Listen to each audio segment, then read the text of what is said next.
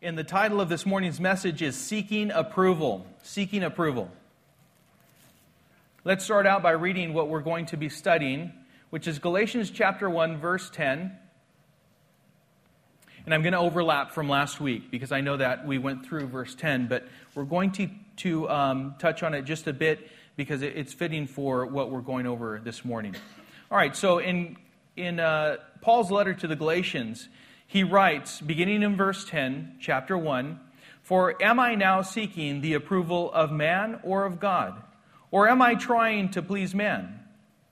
If I were still trying to please man, I would not be a servant of Christ. For I would have you know, brothers, that the gospel that was preached by me is not man's gospel, for I did not receive it from any man, nor was I taught it, but I received it through a revelation of Jesus Christ.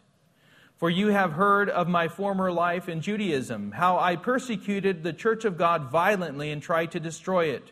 And I was advancing in Judaism beyond many of my own age among my people. So extremely zealous was I for the traditions of my fathers. But when he who had set me apart before I was born, and who called me by his grace, was pleased to reveal his Son to me, in order that I might preach him among the Gentiles, I did not immediately consult with anyone.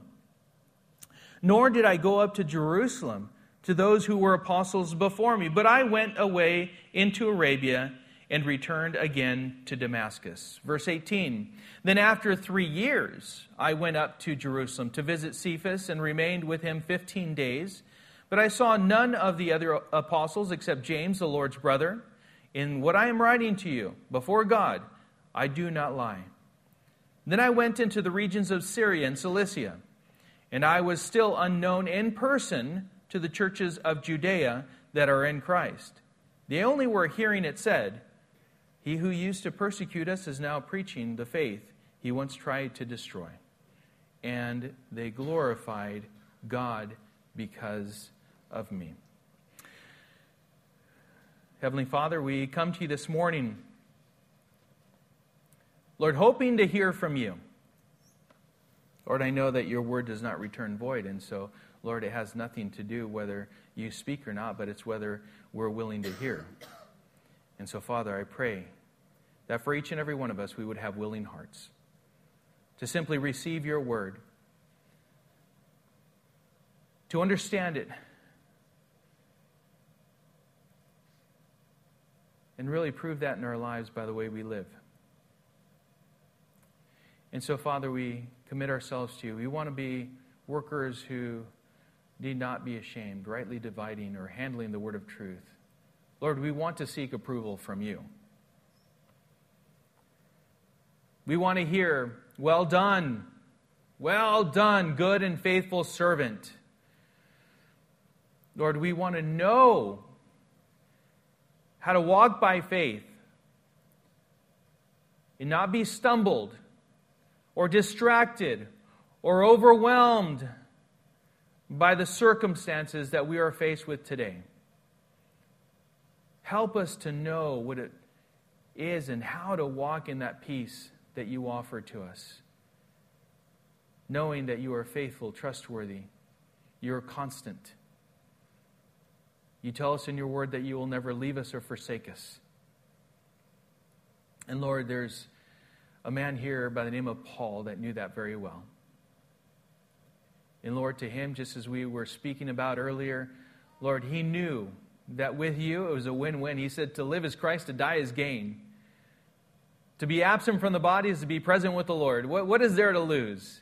And so it's for that reason, Lord, that we also can spread this hope. The one that Paul came to know on the road to Damascus and we having our own really confrontation by you on our own road to Damascus, Lord, we have come to know that hope in Jesus Christ. And so, Father, we commit this morning into your hands, Lord. Help us, Lord, to fix our eyes on you and seek your approval above all else. And we pray this in Jesus' name. Amen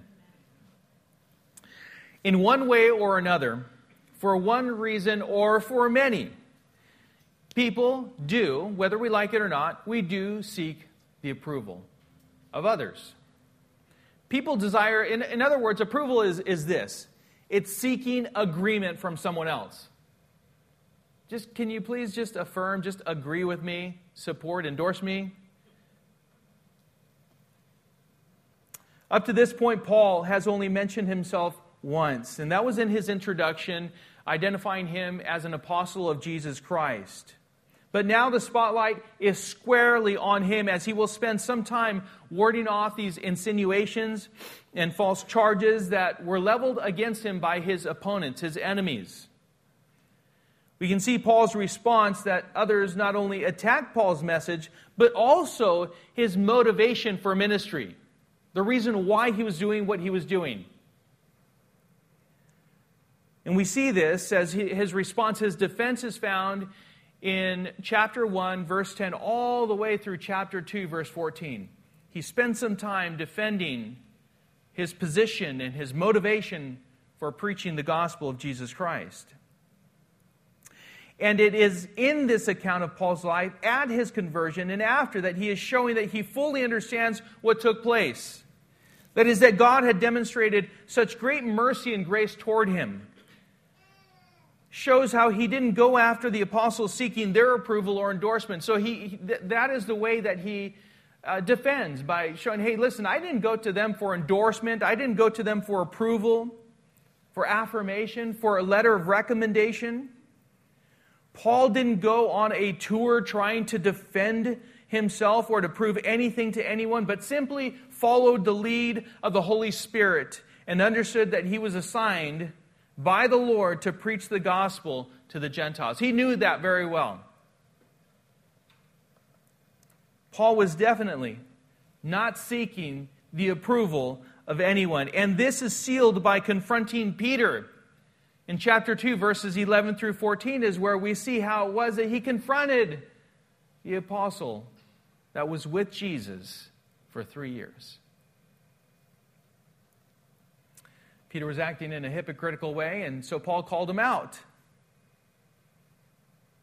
Whose approval are you seeking? Here's a simple test Is it anyone other than the Lord? And that's a simple, quite simple test, right?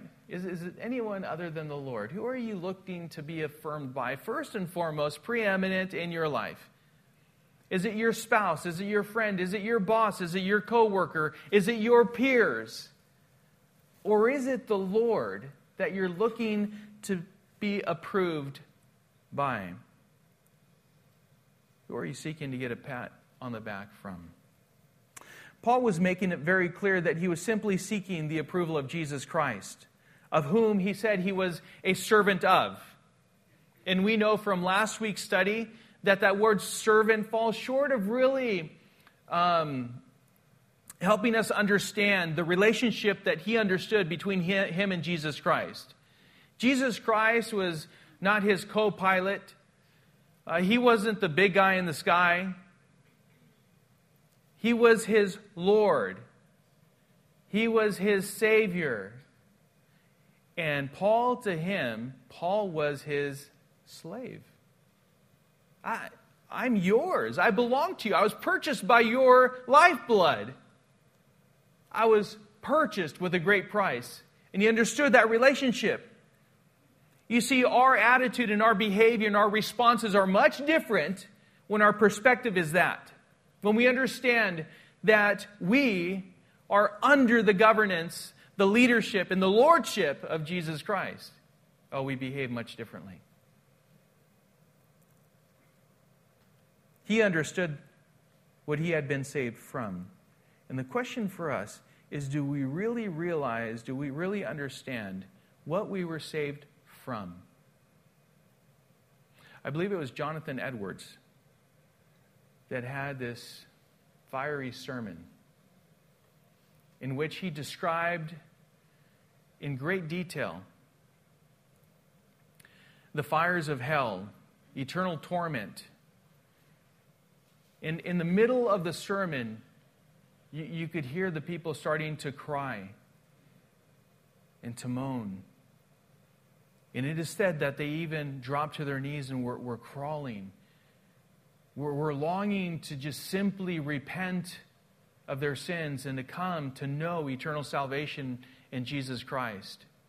They were completely torn in their hearts and they were convicted deeply. I believe it's um, sinners in the hands of an angry God, right? Do we understand that? Do, do we know that type of anguish toward that which we have been saved from? Like an anguish of, like eternal condemnation, eternal damnation. It's not just, I'm just going to a hot place. No, it's eternal torment. We were saved from that. No matter if maybe you didn't go off the deep end, maybe you didn't go into drugs and gang life and all of that, and you didn't have this, this amazing conversion, right? It doesn't matter. You were still plucked from that. From that in Jesus Christ. And when we realize that, again, our perspective is different and we behave differently. 2 Timothy 2:15 says, "Do your best to present yourself to God as one approved, a worker who has no need to be ashamed, rightly handling the word of truth." I believe it's the King James version that says, "Study to show yourself approved to God." Right? Study to show yourself approved to who? To God, not anyone else. Not going to answer to anyone else. It's to God. Matthew 25, 21 says, His master said to him, Well done, good and faithful servant. You have been faithful over a little, I will set you over much. Enter into the joy of the master. You understand that relationship. It, it was the approval of the master, the Lord. That's who could proclaim and give the pat on the back and, and really deem and, and say, You have done faithful. You have been a faithful servant of mine. Enter into the joy of the Lord. Paul is making it very clear that if he was making an effort to win the approval of people, then it would prove that he was not a servant of Jesus Christ. And so we need to read what, this, what he's saying. Very clearly, he's implying this. And then he goes on to give proof of his claim to be a servant of Jesus Christ. And I thought about this. If we were to be writing this letter to the Galatians, and we came to this portion to where we were writing about proof in our lives that we ourselves are servants of Jesus Christ and not of man. What would we write? Would we have anything to write? Can you explain and show how in your life you've been a servant of Jesus Christ?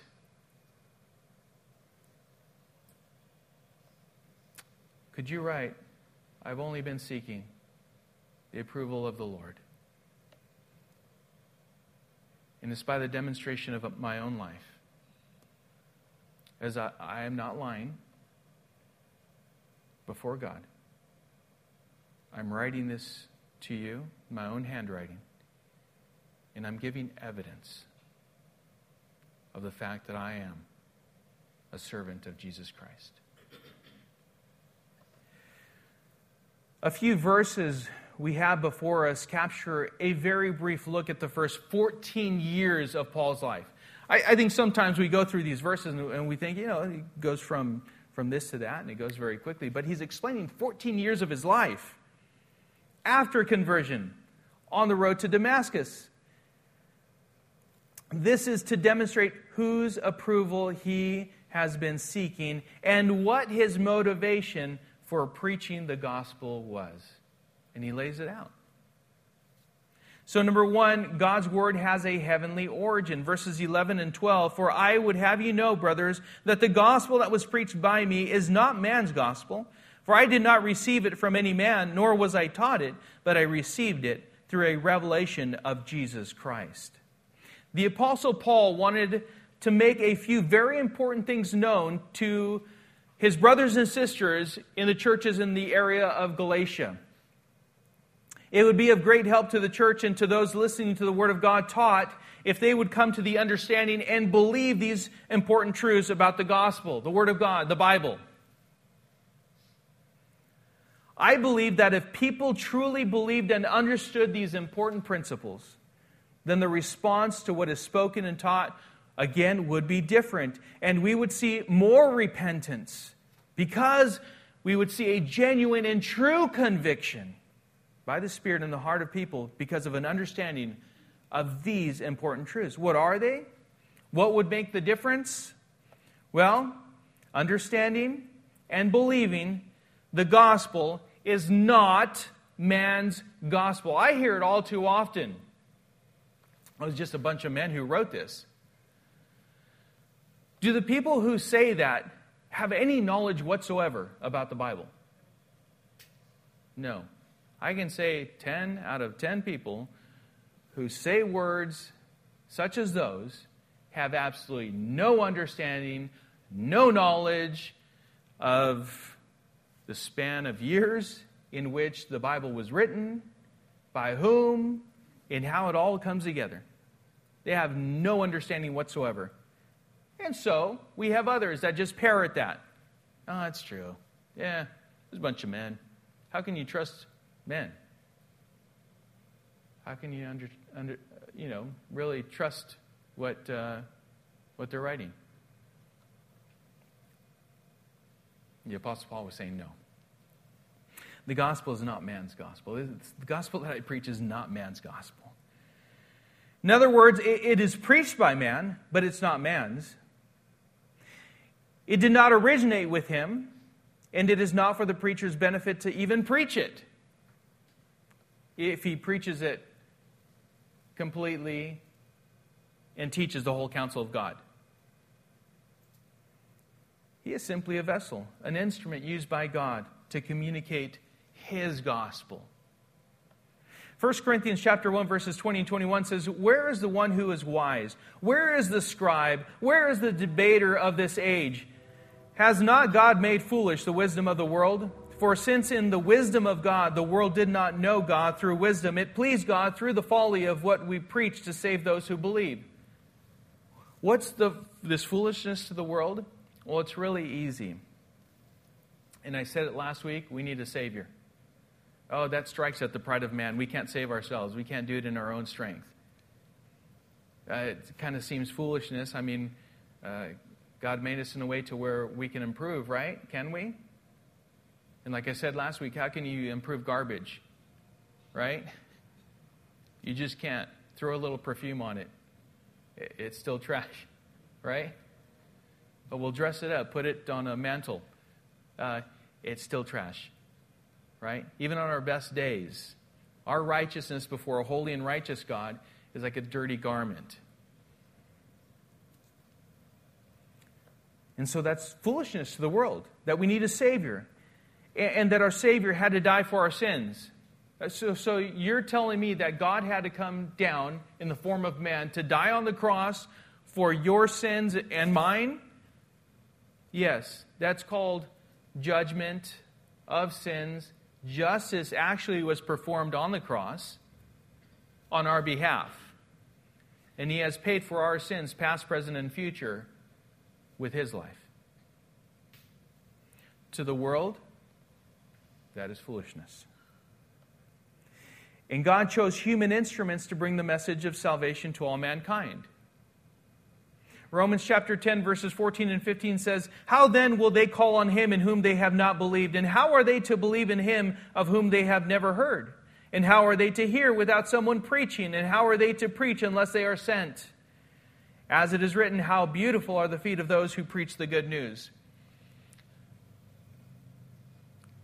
Your feet are no more beautiful than when you are the one that brings the gospel of Jesus Christ to other people when you proclaim the word, when you also, it, it's not just, by the way, it's not just evangelism, it's just not doing the work uh, of an evangelist. Uh, we're not talking about that. That's part of it. But when you bring the word to each other, when you explain it uh, to each other and you help each other through and you're sharing the word of God to one another,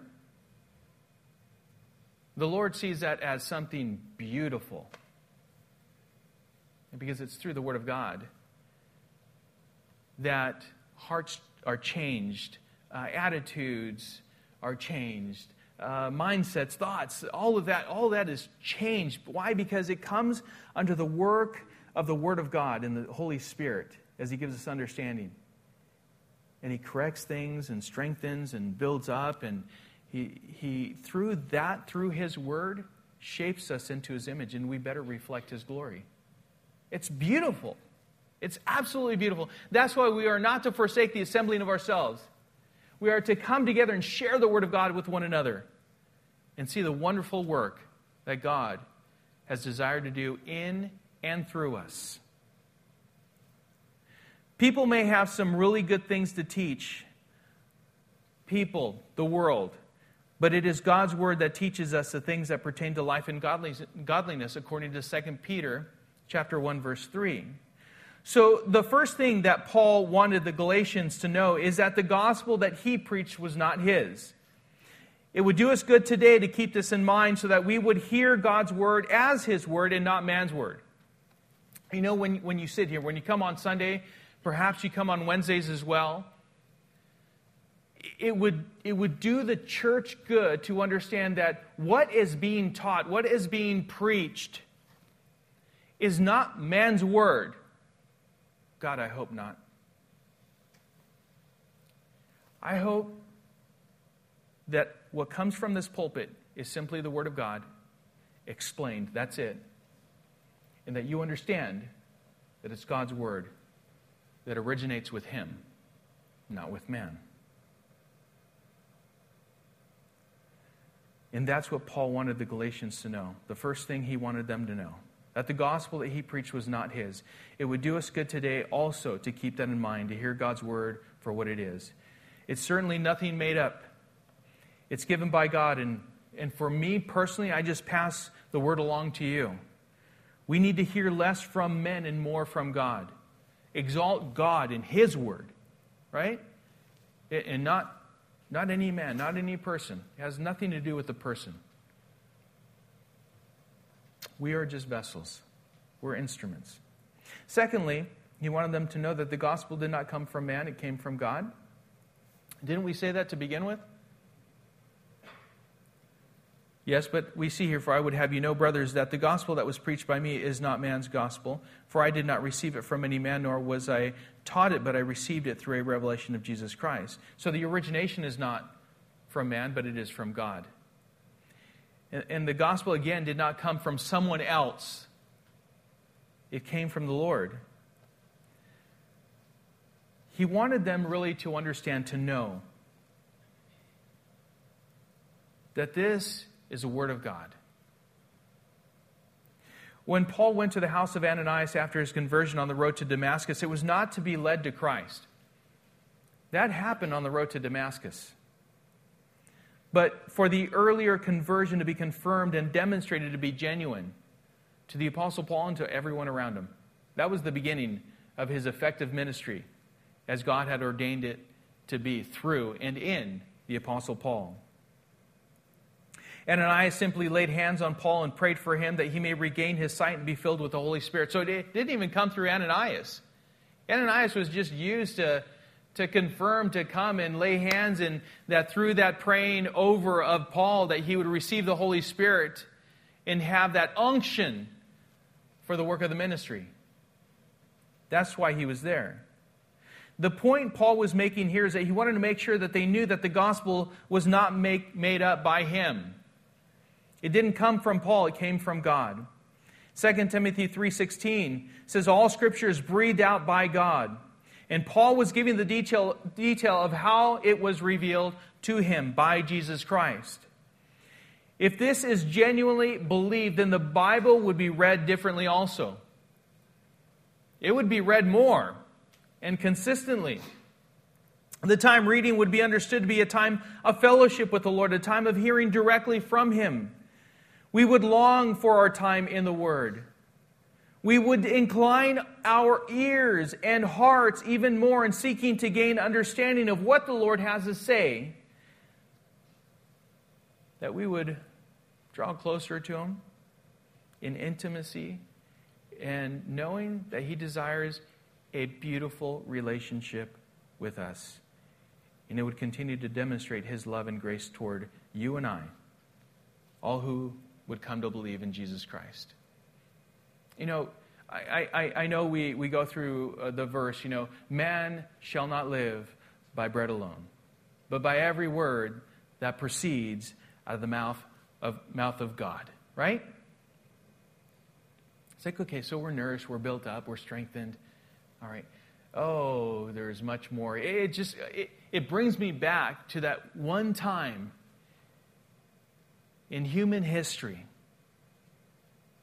when two individuals would walk intimately in perfection with the Lord. They would meet with Him in the cool of the day. They would have this sweet fellowship with Him. Is that what you picture when you open up the beautiful Word of God? That He's saying, Son, daughter, draw near to me. I want to speak to you right now.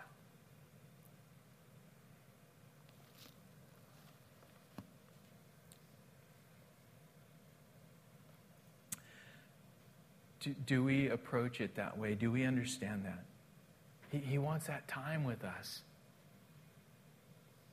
And when we have the proper perspective of what we hold in our hands, what we have on our bookshelves, on the coffee stand, when we understand that He is waiting for us to break open the Word and hear from Him, He wants to have that fellowship with us, communion. He longs for that. We will only get to that place when we really grasp and understand what we have in the Word of God. No excuses would satisfy us as to why we can't read the Bible. If we understood that the gospel did not come from man, but from God Himself. And so it's very fitting that Paul wanted to make this point very clear, and I believe he did.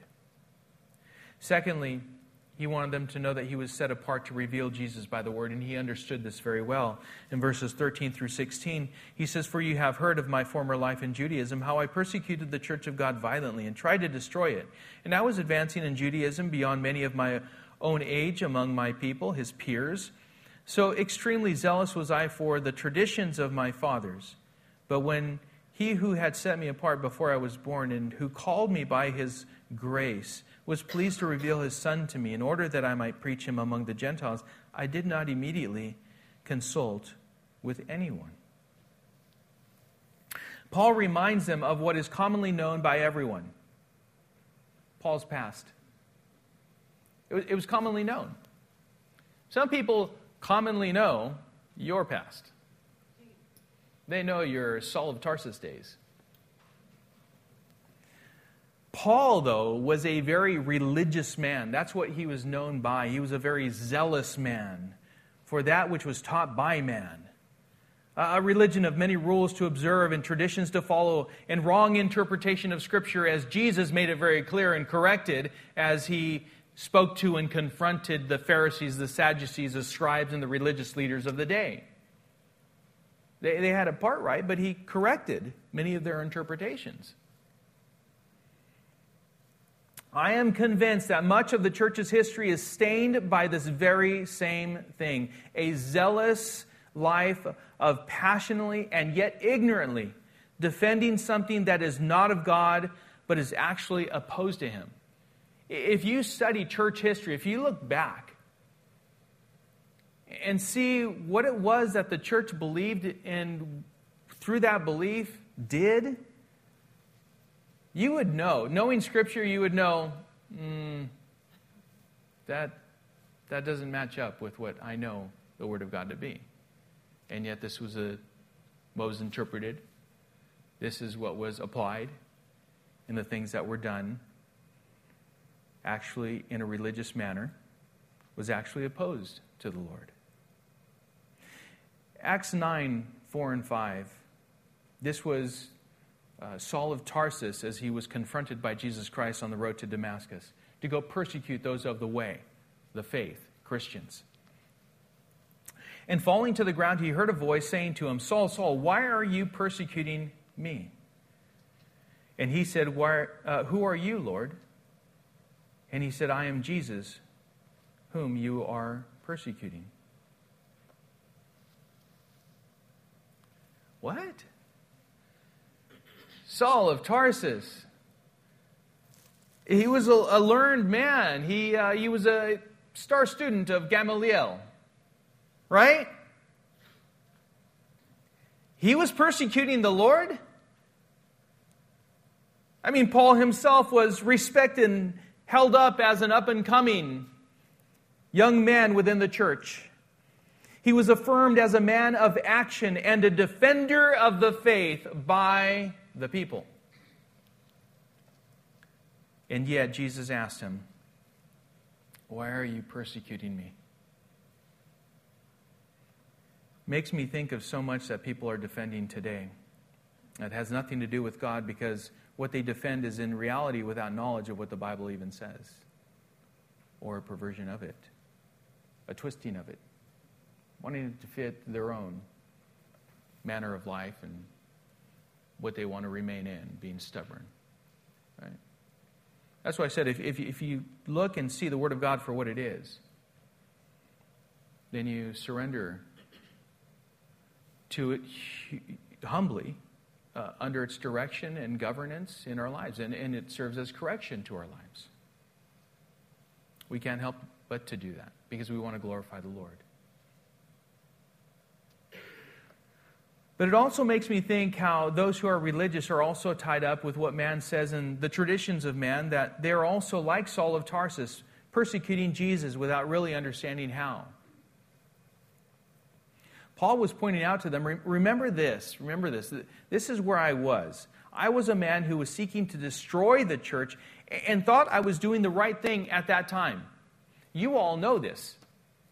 That's what he was telling them. The, the churches, the brothers and sisters of Galatia. I, I just want to put it in writing because I, I want you to know that I acknowledge it too. I was there. I'm not going to ignore it. I'm not going to bury it in the past. It's there. And for that, we know that Paul was ashamed of that. And he did turn from that. It was evident in his life.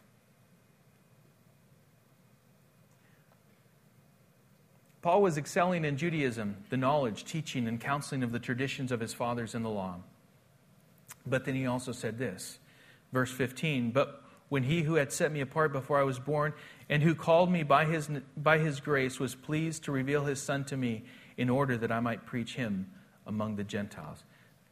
He came to that. That's, that's a beautiful, beautiful understanding. Coming to the place to where he understood these very important truths about him. Because Paul was set apart before he was born, it had nothing to do with what he did, how great he was, oh, uh, under whom he studied. It had nothing to do with any of that. It was simply through the grace of God. That's why there are certain things that also uh, we have come to be gifted with for the benefit of the church. And that was, by the way, not because of anything that you've done or just demonstrated that you're, you're good at. It's like, wow, you know, Gabe, you're wonderful, you know, amazing. Right? and for that, God is going to, you know, you know what I mean? It's, it's like, it'd be silly. For us, it'd be silly to think that. We just know that whatever it is that we've been gifted with, and it comes from God, we ought to just share it with our brothers and sisters and be used by the Lord for His glory and for the benefit of the body of Christ. Ephesians 4, verses 11 through 16, lays it all out. If we today would understand this one truth in our lives, then we would be more grateful for the gift we have received and are called, commanded to offer and serve others with. What is this gift? Number one, first of all, first and foremost, is the gift of Jesus Christ. The gift of God's grace through the Son, the gift of salvation and the hope of eternal life with the Father, because we have been justified through faith in Jesus Christ, apart from works, all by God's grace.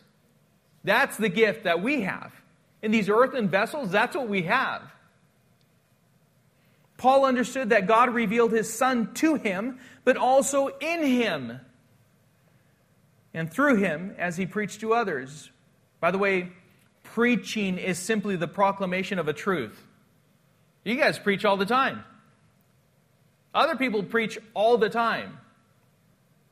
It's, it's stating the truth, it's heralding the truth, it's communicating the truth. That's what preaching is. You know, sometimes people will say, Well, don't preach to me. Well, you preach all the time yourself. You just preach another message or messages. That's all. Remember that God desires to do more than reveal Jesus Christ to us. There are many people who know of Jesus Christ because he's been revealed in who he is to them. Even the demons believe and tremble, though, is what the word tells us. God desires to reveal Jesus Christ in us. And, and, that's what pleased the Apostle Paul. He knew that that pleased God. That God would choose him to reveal Jesus Christ in him. That is, that Jesus would be Savior and Lord in our lives, not just known about. I, I know about salvation, but do I know salvation? Personally, intimately. That's what matters. Sometimes that's what we have growing up in the church. People who know of, they know it really well. They know about salvation. You know, you know the, the Apostle Paul and others, they had read about it over and over again but they didn't come to know it personally until that time when it was known in their lives. Paul was humbled by this fact that it pleased God to use Paul to reveal to people, to the world, this gift of salvation. And for this, it was good to be zealous, passionate about. This was good. He was zealous to persecute those of the faith and taught to hate the Gentiles, and now he was called to explain to them the good news, the gospel. For that he was grateful. He was pleased to do it. He was, he, he was overjoyed that he got to do such a thing. When we are reminded of what we were before Christ and how we were saved by grace, and on top of that, that we are also called by God, by God's grace, to reveal Jesus Christ to those around us we too would be humbled and grateful and passionate about the gift of salvation in Jesus Christ. We too would be. And that's why I'm saying when you get to that point to where you understand, you fully grasp it, oh man, I, I, I got it. Wonderful. Then your passion grows, your desire grows to share that faith with others and give it away. And then God glorifies, glorified by the preaching of the word. Verses 17 through 24 to draw us to a close. Nor did I go up to Jerusalem to those who were apostles before me, but I went away into Arabia and returned again to Damascus. Verse 18. Then after three years, I went up to Jerusalem to visit Cephas and remained with him 15 days. But I saw none of the other apostles except James, the Lord's brother. In what I am telling you, uh, uh what I am writing to you, before God I do not lie. Then I went into the regions of Syria and Cilicia, and I was still unknown in person to the churches of Judea that are in Christ. They only were hearing it said, He who used to persecute us is now preaching the faith he once tried to destroy. And they glorified God because of me. These verses describe a time of 14 years of Paul's life, spending time with the Lord in Arabia for the first three years, and then the following 11 years briefly meeting with Peter for two weeks, that's 15 days, and then with James, that is Jesus' brother, and then traveled into the regions of Syria and Cilicia, preaching the faith. That's what he was doing in, in that area. He still hadn't gone into Judea, not to Jerusalem, any of those areas at that point. That doesn't come until the second chapter. But for 14 years, this is what he did. Paul was not implying that it was wrong to learn from others. His situation was simply very unique, and the point here is that he was not searching for man's approval. So we can't lose the point. The, the point is, he was not, by demonstration, by evidence in his life, seeking the approval of man. He wasn't trying to win anyone's endorsement. Paul understood that there is no man that could provide a letter of recommendation for the preaching and teaching of the gospel to others. Oh, I have this wonderful letter from the leaders of the church. And so, therefore, I, that, that should go before me. You know, go ahead and read it. It's, I know it's wonderful. he didn't need that. It wasn't that. It wasn't how many likes he got on his Instagram post, how many hits he got on his Facebook Live. It was none of that. He just was simply faithful. That's all God requires of us is just to be faithful. And he was saying, I, I, didn't, I didn't go looking for an endorsement by anyone. My, my peers definitely, not by anyone, any leaders in the church. I, I, didn't, I didn't seek their approval either. No letter of recommendation, nothing. I just simply went, spent some time with the Lord, and then started preaching and teaching. Lived in obscurity for basically 14 years. 2 Corinthians chapter 3 verses 1 through 3 says, "Are we beginning to commend ourselves again or do we need as some do letters of recommendation to you or from you? You yourselves are our letter of recommendation written on our hearts to be known and read by all. And you show that you are a letter from Christ delivered by us, written not with ink but with the spirit of the living God, not on tablets of stone but on tablets of human hearts." And so he was writing to the Corinthians that which he is writing to the Galatians in a way, just saying, hey, listen, uh, really, this is the beginning, this is here. And what he desired from the Galatians is the same thing that he desired from the Corinthians. That proof of the work that's being done and commendation should simply come from transformed lives. The work that we've done among each other should be evident in our lives. Because it's for your benefit, as we just read, as it is for the preachers, too. So it is truly a one another faith and ministry.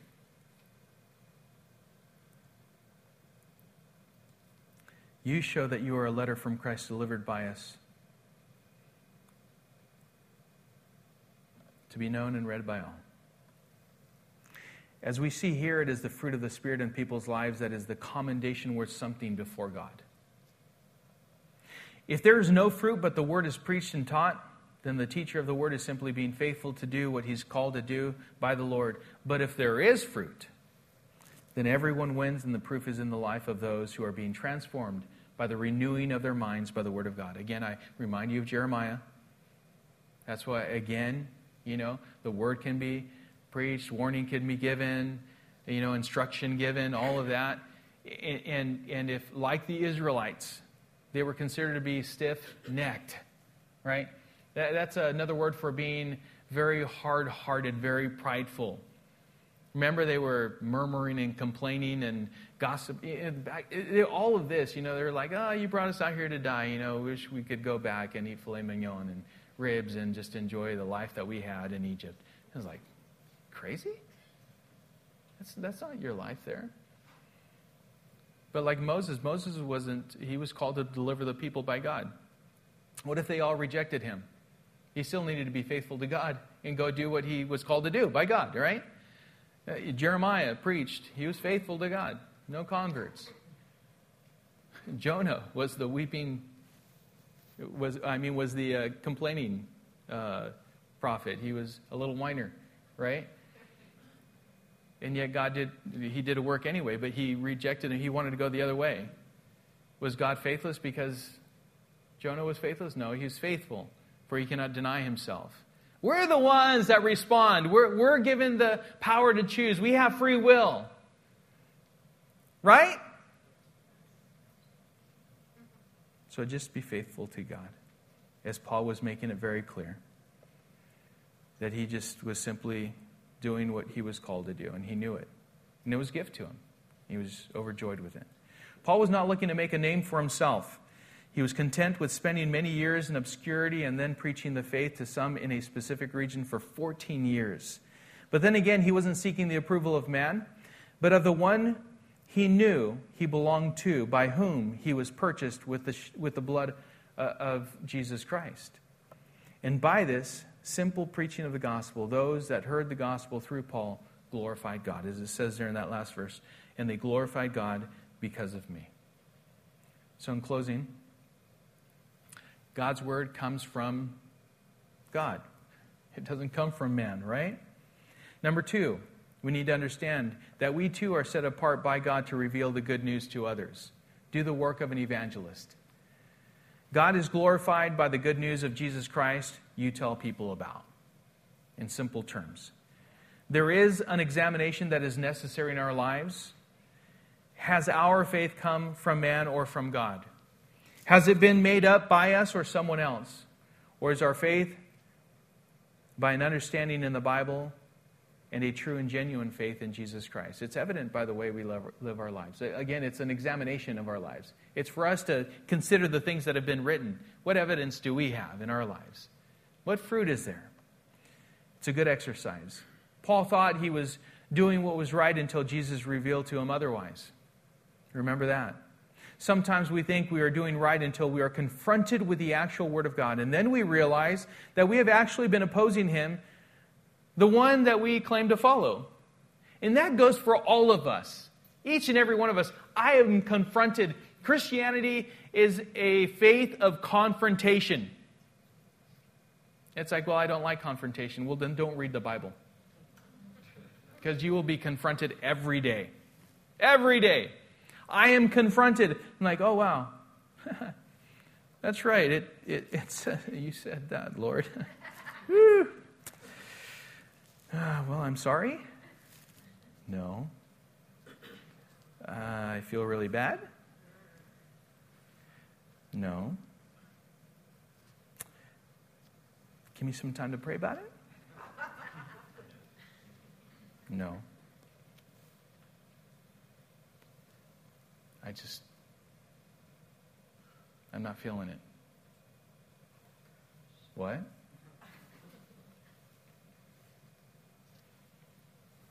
I'm confronted all the time. I hope you are confronted too. And in that confrontation, you choose right. Simply repent because not just, I'm sorry, I'm sorry for getting caught, I'm sorry for feeling horrible. It's coming to the point as, as I try and do my best to teach my boys. You got to ask for forgiveness. You have to. Otherwise, it's, it's only going through the motions. Ask for forgiveness as you're confronted with a word. If, as you do this self examination and you ask the Lord to reveal anything that is not of His in your life. And just at that point, turn to Him, ask Him for forgiveness, repent of that sin, and ask Him to give you the strength to walk in a manner that is glorifying to Him, not returning to the same thing. Paul's knowledge of the Scriptures, just his knowledge of the Scriptures, didn't save him but a belief in Jesus Christ is what saved him. Remember that it pleased God to reveal Jesus Christ in Paul. As that is done, then it pleases God to reveal Jesus Christ through him, as it pleases God to reveal his Son through you. Heavenly Father, we thank you, Lord, as we think about who it is that we're seeking approval from. Lord, that, that it's not from man because it's not of man, Lord. Salvation comes through Jesus Christ, our Lord and Savior, through the forgiveness that He offers. And so I pray, Lord, that you would help us to be a people who are humble before you, repent, recognize, Lord, where salvation comes from and what we were saved from eternal damnation. Not just a, just a simple separation from, from God the Father, you, but Lord, it, it's a place reserved for Satan and his demons. Lord, a place of eternal torment. Lord, I, I hope, Father, that we would realize that. And with that, that we would be overjoyed by the hope that we have in Jesus Christ. That our eyes are squarely on you, fixed on you. And we are filled with joy because we have the hope of eternal life with you. And so, Father, with that, we ask for your help. Fill us with your Holy Spirit, guide and direct us. And we pray this in Jesus' name. Amen.